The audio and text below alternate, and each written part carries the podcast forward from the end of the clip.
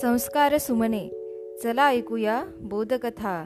या उपक्रमामध्ये मी विद्या गवई नरवाडे आपणा सर्वांचे पुन्हा एकदा हार्दिक स्वागत करते. बालदोस्तांनो एक जुनी म्हण आहे आणि तिला एक वैज्ञानिक बैठक सुद्धा आहे. प्रत्येक क्रियेला तिची एक प्रतिक्रिया असते. असा विज्ञानाचा एक सिद्धांत आहे.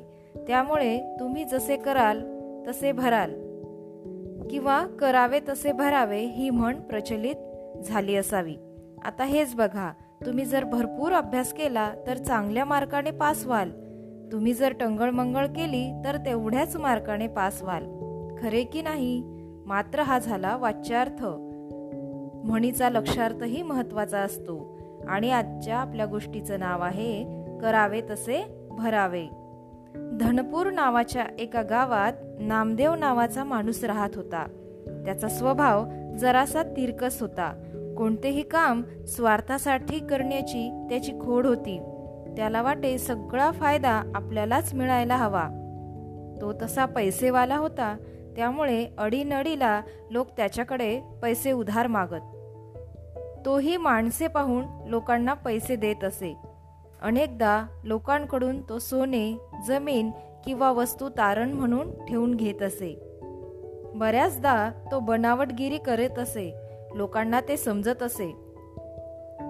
परंतु गरजवंतांना अक्कल नसते म्हणतात म्हणून मग लोक त्याच्याकडे परत येतच असत. एकदा काय झाले?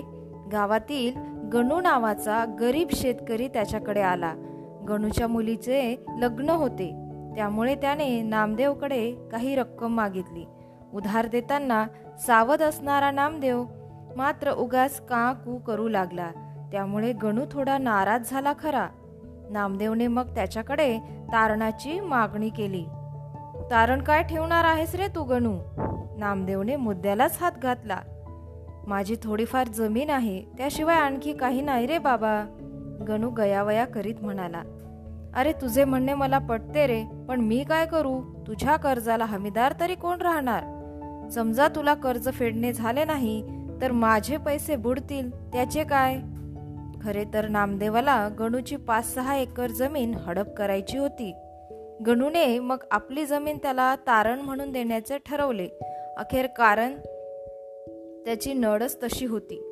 गणूने पाच हजार रुपये कर्ज मागितले. नामदेवाने मग कागदपत्रे तयार केली. गणू बिचारा अडाणी न शिकलेला त्याने कागद न वाचताच त्यावर अंगठा केला. नामदेव खुश झाला. त्याने पाच हजार रुपयांच्या जागी पन्नास हजार रुपये लिहिले व दार दर साल ऐवजी दरमहा बारा टक्के एवढा व्याजदर आकारला. कर्ज मिळाल्याने गणूने त्या रकमेतून आपल्या मुलीचे लग्न केले.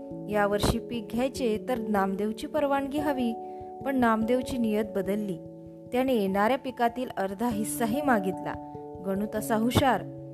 तो या गोष्टीला तात्काळ कबूल झाला तरी नामदेवने काही काळेबेरे केल्याचा संशय त्याला आला नाही. गणूने यावर्षी आपल्या शेतात भात लावला. तो खूप चांगलं पीक आलं. नामदेवने अर्धा भात अर्धा शेतातलं पीक उचलून नेलं. शिवाय कर्जाच्या रकमेची मागणी केली. भात भरपूर पिकल्याने गणूने अर्ध्या पिकातील काही भात विकून दोन हजार रुपये परत नामदेवला दिले. असे पाच सहा वर्ष गेली. त्याने दरवर्षी दोन दोन हजार असे पैसे दिले. म्हणजे दहा बारा हजार रुपये परत फेडले तरी अजून नामदेवची मागणी सुरूच राहिली. गणूचा एक मित्र होता धनू नावाचा. तो जरा हुशार व शिकलेला होता. त्याने गणूला विचारले काय रे कसे चालले आहे तुझे? आपले नशीबच फुटके रे असे म्हणत गणूने आपली कर्मकहाणी त्याला सांगितली. त्यावर धनुने त्याला उपाय सांगितला. दुसऱ्या दिवशी नामदेवकडे धनू गेला. आपण मोठे व्यापारी आहोत असे सांगून त्याने नामदेवला काही धंदा करूया असे सुचवले. नामदेवाला मोठ्या नफ्या नफ्याची आशा लागली. तेव्हा धनूने काही कागदपत्र तयार केले मात्र ते इंग्रजीत टाईप करून आणले.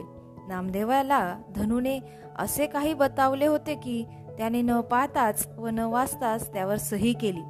खरे तर नामदेवाला इंग्रजी कुठे येत होते वाचायला? मोठे मोठे आकडे वाचून तो भुलला होता. हे मात्र खरे. त्यानंतर दोन वर्ष गेली. धनुनेही त्याला काहीच फायदा दिला नव्हता. मग तो धनुच्या शहरात गेला. तेथे धनुने मोठे ऑफिस थाटले होते. तिथे लगबग सुरू होती. नामदेवाला वाटले आपले उद्योग जोरात आहे की काय? पण प्रत्यक्ष पाहतो तर काय? धनूने दुसऱ्याच दुसऱ्याचा उद्योग सुरू केला होता. नामदेव मग वकिलाकडे गेला. त्याने धनुवर खटलाभर म्हणून वकिलाला सांगितले वकिलाने कागदपत्र पाहिले तर काय? चक्क त्याची जमीन गणूच्या नावावर केलेली आढळली. धक्का बसून नामदेव गावात परत आला. तेव्हा नामदेवाचा एक मित्र त्याला म्हणाला नामदेवराव करावे तसे भरावे. धन्यवाद.